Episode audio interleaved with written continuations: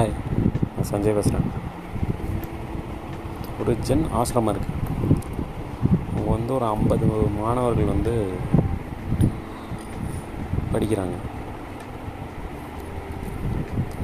அங்கே வந்து மே யோகா வகுப்பு நடக்குது.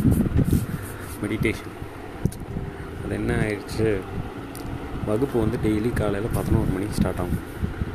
பதினோரு மணிக்கு ஸ்டார்ட் ஆச்சுன்னா அவர் வந்து மெடிடேஷன் பண்ண சொல்லுவார். இந்த ஐம்பது மாணவர்களும் மெடிடேஷன் பண்ணுவாங்க பண்ணால் கொஞ்சம் நேரத்தில் வந்து எல்லாருமே குறிப்பிட்ட நேரத்துக்கு மேலே தூங்க ஆரம்பிச்சிருவாங்க.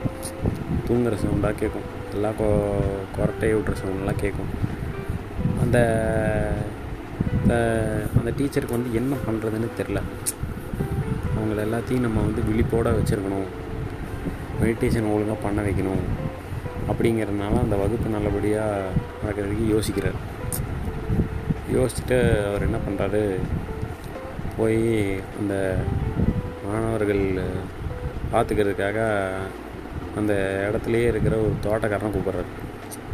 கூப்பிட்டு ஒரு குச்சியை கொடுத்து போட்டு நீ நாளையிலேருந்து இங்கே வந்து பார்த்துக்கோ நான் வந்து மெடிடேஷன் கிளாஸ் தொடங்கினோடனே யாரெல்லாம் தூங்குறாங்களோ அவங்க முதுகில் கொஞ்சமாக தட்டு அவங்க விழிப்போட பொறுப்பாக பண்ணுவாங்க. புரிஞ்சுதா அப்படின்ட்டு சொல்கிறாரு அவரும் புரிஞ்சுதுங்க ஐயா அப்படின்னு சொல்லிட்டு டெய்லி பார்த்துக்கிறாரு அவர் பார்த்துக்கிறதுனால த மாணவர்கள்லாம் வந்து தூங்காமல் ஆள் இருக்கிற இதில் வந்து தூங்காமல் கரெக்டாக அந்த படிப்பை முடிச்சிடுறாங்க. படிப்பை முடிக்கவும் ஒருத்தர் ஒரு பையன் வந்து எல்லாருக்கும் அந்த மெடிடேஷன் சர்டிஃபிகேட் கொடுக்குறப்ப வந்து கேட்குறான் அந்த குருக்கிட்ட.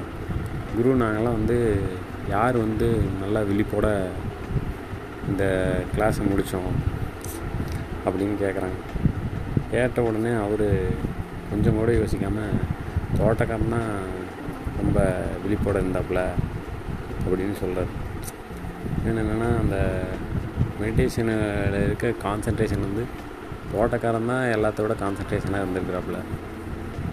அதனால் தோட்டக்காரன் வந்து மாணவர்களை விட தேர்ச்சி பெற்றார். நன்றி வணக்கம்.